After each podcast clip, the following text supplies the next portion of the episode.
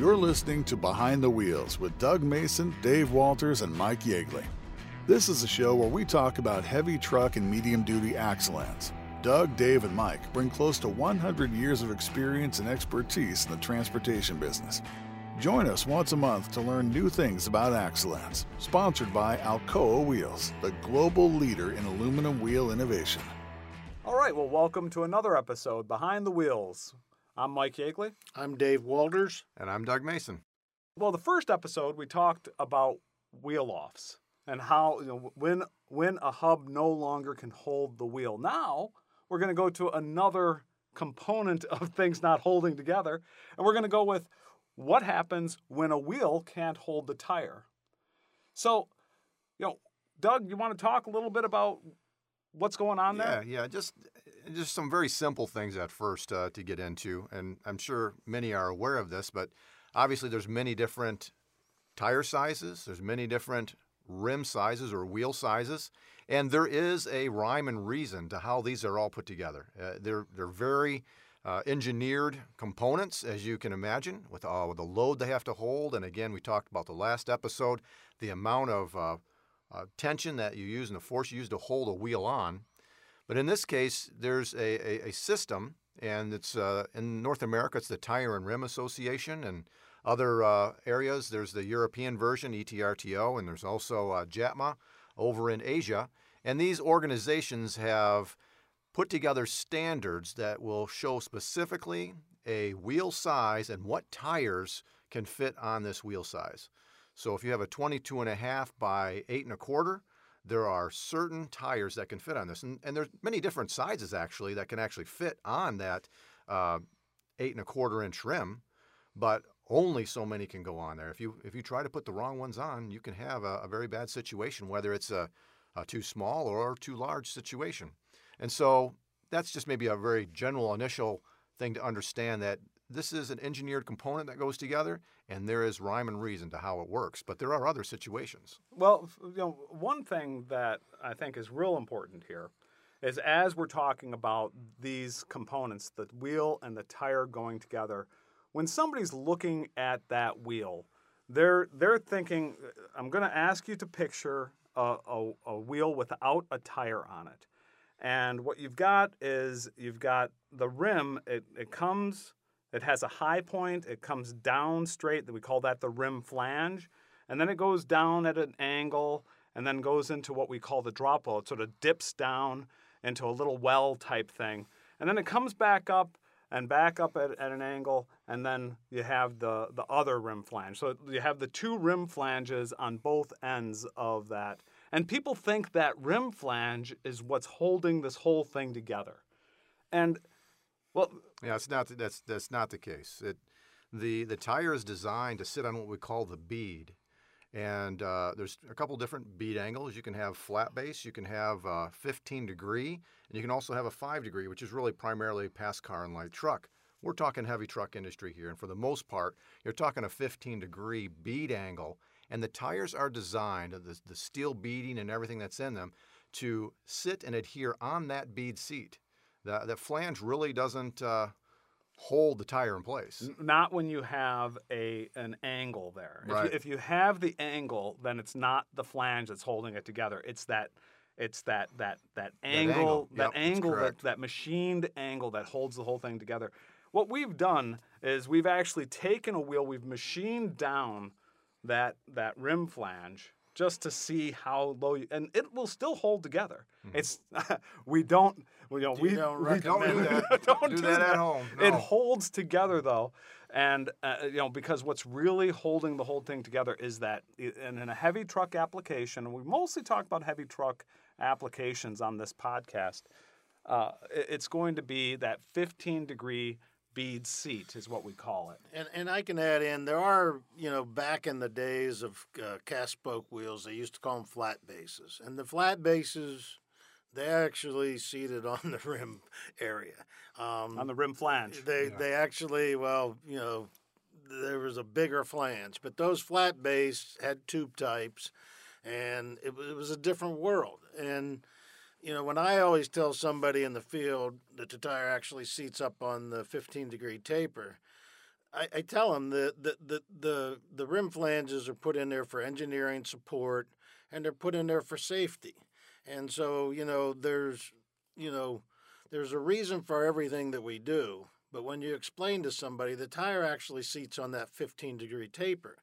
So when you're lubing up the tire and the wheel, it's so important to lube, lube, lube the tire, lube the wheel so they come out and seat up in the right spot. And when you say lube the wheel, you're talking about specifically lubing on that 15 degree taper. Well, yeah, you, you put lube in there so that, that that tire can slide up there and seat in the proper spot. If it doesn't, um, you know, there's what we call concentric seating, and that's a whole nother show and topic. But uh, Things get you know, those are, yeah, quick. those are copy. But what I w- want to really ask Doug now, the most famous one that I ever heard of in the whole world's heard about the 16 and the 16 and a half. Can you tell us what happened in that case? Well, I mean, as you can see, they're, they're, they're so close in size, right? You've got a 16 and a half and a 16 together. This is this is the diameter of the wheel Mm-hmm. from bead seat to bead. seat. So if you take the wheel and you measure it across the diameter of the wheel, where right where that yeah. that that tire mounts, where Yep. that tire seats, that's going to be either 16 inches or 16 and a half inches in these two different geometries you're talking about. And there was a lot of confusion about what tires could go on which one. And when you put the wrong tire on, you could literally blow it off. And the force uh, when you air up a, a, a wheel is is significant. I mean, it's it's dangerous, very dangerous. There were uh, unfortunately some situations that were were very serious. We'll just leave it at that at this point. And that brought about uh, an understanding that there has to be more clarity around the the wheel sizes and the tire sizes that go together, and that was a big learning experience. One of the things I hear about uh, are people buying heavy truck wheels, and the heavy truck wheels tend to be in the half inch increments. So you're going to have, when I say increments, it's going to be one inch increments, but it's going to be at the half inch marks. So it's 19 and a half inch, 17 and a half inch, uh, 22 and a half inch. It's these 20, these half inch uh, markings that, that is the heavy truck applications typically. And those are going to be typically the 15 degree bead seat that we're talking about, that 15 degree taper. Automotive applications are going to be in the in the, the and light truck. and Yep. light truck are Yep. going to be like 20 inches, dubs, 22s, uh, 16 inch, and so forth. And those are going to tend to be 15, uh, 5 degree taper on those. Completely different engineering concepts go into each one of those, and really they're, they're, um, they're intended for different applications. Uh, and so you brought up the 16 inch versus the 16 and a half inch. Correct. And so these are two completely different engineered products, but they look identical or really close. Close enough. That's the problem, right? And and you know we run into the same problem today. Every so often we'll we'll run into somebody who grabs a heavy truck wheel, thinks, ah, I want a heavy truck wheel, machine it up, put it on my on my SUV, get a, you know, that nice bling, and it's really going to look great. And you know, regardless of how it looks, you know, you've got a 22 and a half inch wheel and then they there's a risk they're going to or 19 and a half inch wheel. Let's say they put a 19 and a half inch wheel on there and then they put a 20 inch tire. You know that's not how it's designed. That's not how that's supposed to go together. And you're going to have all sorts of problems. Yeah, so I mean, I guess just to summarize, it's it's very simple. Quite honestly, there's a, a, a- a list put out by Tire and Rim Association. Most tire shops very clearly abide by this. If you go in and I say I have this size wheel, they're going to put the proper size tire on it per the specification. Same thing in the trucking industry, of course. But there are other reasons why a tire might come off uh, a wheel.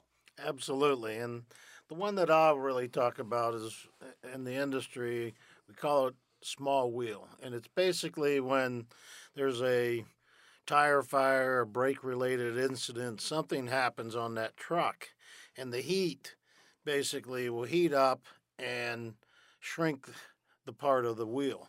Um, what happens is a tire can take about 290 degrees before it starts to get pliable. So normally the tire goes first, but you got to understand that that heat goes from, you know, the brake drums or from something through the wheels into the tire. So if the tire is at 290, and and melts away. On the wheel, what kind of heat went through that? So Alcoa, we did something really fantastic. We actually put two heat sensors on the wheel, one at the end of the roll stamp and one in the middle of the wheel. And these will turn colors. Like brown will tell you there's some heat going through it, but when they become black, you know that too much heat went through that wheel, and you should remove that wheel from service. So, you know, small wheels is a big safety issue because if you try to remount a tire on a small wheel, it's going to come off. So, you know, and that's when bad things can happen if you don't follow OSHA regulations. OSHA regulations are twofold. One is, you know, put the tire and wheel in a safety cage, or it has to be actually the wheel has to be, you know, bolted to the truck. Those are the only two ways that you technically can inflate it. Then OSHA regulations is you have to have a clip-on chuck and stand out of the trajectory when you air them up. Um, and people will say, well, well, you know, I can't seat the beads in a tire cage. I can't seat the beads. You can actually, according to OSHA, seat the beads with a bead blaster or something. Anything that, that you can use that doesn't take more than 5 psi. So you got to seat the beads, then you can put it in a tire cage or put it on the truck. But it has to be restrained because if something, if it is a small wheel and you don't know that, that's these are critical. So I want to take a couple minutes here and talk a little bit and try to describe to you. We can't show you a picture, but I'm going to try to describe what a small wheel is. Uh, it, I'm going to ask you to, to take a moment and picture this, the, the wheel on your, autom, on your automotive, on, on, on your front axle of your, of your car. And what you've got is you've got the, the disc side, which is you know mounted right there. It's that's with the nuts on it and everything. And then you then cantilevered inboard of that is is the the the, the rim, and that open side of the rim is what gets small. When so what happens is is when you heat up when you have like a tire fire or you have a brake fire or something like that happens what it does is it, it anneals the metal. So, uh, especially this happens with aluminum wheels, and that, that metal will get annealed. And what that means is that it, it loses its, its, its shape, it loses its ability to hold its shape. And what happens is, is that that open side, the pressures of the tire and the pressure, or if you're driving on it, if you're driving after a break, you know, after it, it's annealed, whatever if the, the tire blows out and you're, you're driving on, on, on, the, on the wheel, what'll happen is that open side is going to get smaller. So now the, the wheel is sort of uh, uh, it's it, it's it's the, the, the normal size at the closed end at the disc side, but it's smaller on the open side. So what happened? Let's say you put a tire on that that looks okay. You can't tell the difference. You you you you you put a tire on that. You air it up. And what happens is, is that it lets go on that open side, and all that force pushes the wheel and pushes it airborne. It's like a slingshot, and it shoots out, and it is enough energy to throw a 150 pound man 100 feet into the air. It will Uh, uh, uh, and I'm not, I'm not, this is not hyperbole, this is not joking, this is not exaggeration. It can kill you. It kills people occasionally. And we do everything we can to keep people alive by telling them about the dangers of having that small wheel event. And, and just to maybe make it a little more visual, you've got to think about it as a diameter. And so that diameter of the open end was, say, 20 inches. And now, by heating up the material, it's lost its strength and no longer can retain that same size. And under the pressure of the tire, creates that uh, the diameter to shrink and we were talking about that 15 degree angle. Well, now that angle is dropping from where it's seated previously. And again, like we said, the wheel is held in position by that bead seat, not the flange, and that's why it looks like the wheel's okay. Yeah, look, you see the flange. Yeah, it the looks flange okay. is there. It looks okay. It- but it's not. Now, at that point, then you can you can lose you lose the air out of the wheel and create the situation you talked about.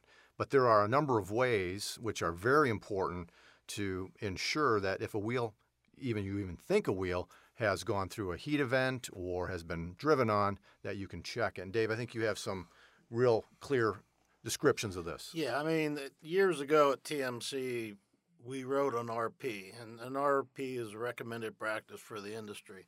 And basically, we're saying, look, when the wheel gets smaller, there are signs actually, you know, like it could be burnt looking, it could be charred. But so we said, we got to do better. So we created three ways of checking this. The first way is is the best way, as we always put it, and that's buying a TRA tape from tire Tire, Tire and Rim Association tape. And this tape is you can buy a 22.5 or a 24.5 or you can buy a 17.5.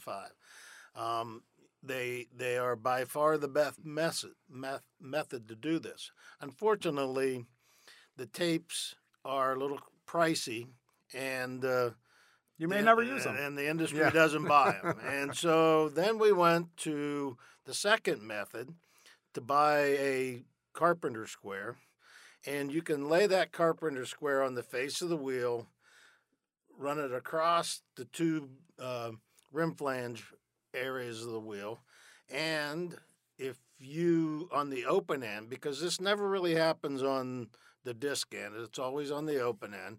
If you can put 30 thousandths or a thickness of a driver's license or credit card underneath it, then you might have too much issues and you need to take that wheel out of service. The third one is simply a roll test. So if you have a flat area that's about 10 feet long, you can roll that wheel. And if that wheel turns towards the open end of the wheel, the chances of that wheel being small is good. So, I mean, there are practical ways of checking these wheels to see if they, you know, got heat through them.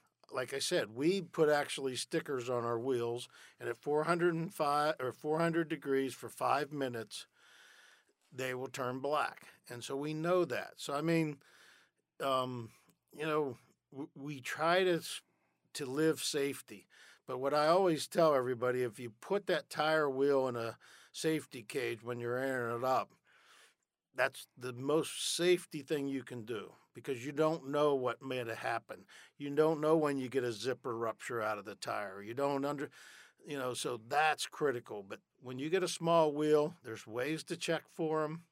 You know, make sure that that that you take proper care and then mount them with, in a cage or restrained on the vehicle. hmm And so I guess again, the indications would be obviously the sticker on, on maybe an Alcoa wheel or and, and any other wheel, you're going to see evidence of, of heat. You're going to see a charring of a sticker or of a label or even some tire residue on there. And in any of those situations, you need to check and make sure that nothing has happened to the wheel. When, when I do training classes, people will always say, Well, when should I check a wheel f- for being small? And my comment is, once one has been into service, I would check it before I put it back on that tire. And a, a carpenter square, and it's funny because they, you know, the people will say it's that simple. It's that simple. And you go around four different spots on the wheel and you make sure it's still round. Carpenter square costs you like six, seven bucks. So for six, seven bucks, you got a tool that basically you can use, and you know anybody can use that, and everybody has a driver's license or a credit card. You know, some people might not have thirty thousand feeler gauges, so we tried to make it simple. Let's hope they have a, a driver's license. We we we hope. Okay, well that about does it. The, we uh, we covered you know that uh, wheels and tires. You need to make sure that they're always going together properly. You don't want to put a 16 and a half inch wheel uh, with a, a 16 inch tire or anything like that. And and to to make sure. And one of the things we did not mention is that on those tires, it it says on them that it's a, whether it's a 16 or a 16 and a half or 22 or 22 and a half it'll say on the tire and it will say on the wheel it'll be marked right on the wheel if it's a 22 and a half or, or whatever that diameter is and so that's real important when you're when you're trying to evaluate the safety of putting that wheel with that tire a couple other things is that uh, you want to make sure you're mounting right on that taper. You need to remember that it's that taper that's holding everything together. So you want to lube everything up real good. that uh, lube the, the tire, lube the wheel on that taper, and make sure that's all mounted up real nice. Uh, if you have any suspicion of an event, of a heat event, look for that indicator on the Alcoa wheels at least. That indicator will be right next to the roll stamp and it'll be in the in the top of the drop wall, in the middle of the drop wall on the on the tire side. And that indicator, if it turns charcoal black, then you, you really need to check it. And honestly, like Dave said, you probably want to check that every time anyway. When you're checking it, the, the way you check this sort of thing is we you, you use the if you're really going all out, you can use the TNRA gauge that it's available. You can go to the TNR TNR the Tire and Rim Association website and buy one, or you can use the Carpenter Square. And uh, the Carpenter Square goes up, like Dave mentioned, it goes up on the disc face of the wheel, and then the other end of the, the other leg of the Carpenter Square goes from from the, the rim flange to the rim flange. And if you can get a, a credit card into that open end side, it's time to, to, to take that wheel out of service. And then the other, the last way to check it is if you don't have the Carpenter Square, if you don't have the TNRA uh, rim gauge, take the wheel, get a nice flat surface about 10 feet, and roll it. And if you see it roll off to, uh, and it rolls off to the side, then you most likely have a, a small wheel there. When you're putting a wheel onto, when you're air inflating a wheel, uh, a tire on a wheel, you want to make sure you use that inflation cage. That's I've every every tire shop I've been to in North America, and even the tire shops I've been to around the world, have those. Um, so use those inflation cages. That will make sure that everything's okay if there is something that goes wrong. Finally, if you don't have access to an inflation cage, put the wheel onto a vehicle, mount it up, and then air it. And that's going to hold that wheel in place. And get away. Use a clip on chuck, walk away, have, have some length of inflation hose between you and that wheel. I'd say 10 feet or more. 10 feet. And stay out of the trajectory. Stay out the of the side. tr- right. Stay off to the side, air it up, and and just stay like like Doug mentioned. You need to stay out of that trajectory. That's a lot we covered in a relatively short show, but I think that does it. Uh, thank you for joining us on this episode of Behind the Wheels. If you'd like to contact us with any questions, comments, or suggestions for future episodes, you can write us at alcoawheels at arconic.com. See you next time. Sponsored by Alcoa Wheels, the global leader in aluminum wheel innovation, manufacturing, and technology. Inventing the first forged aluminum wheel in 1948, its team of experts continue to develop the most lightweight, efficient, and high performing commercial vehicle aluminum wheel products. Bringing you revolutionary innovations like Alcoa DuraBright wheels, Alcoa DuraBlack wheels, the new Alcoa Wheels hubboard technology, and the lightest truck wheel on the market, Alcoa Ultra One 22.5 by 8.25 wheel. Alcoa Wheels, the global leader in aluminum wheel innovation.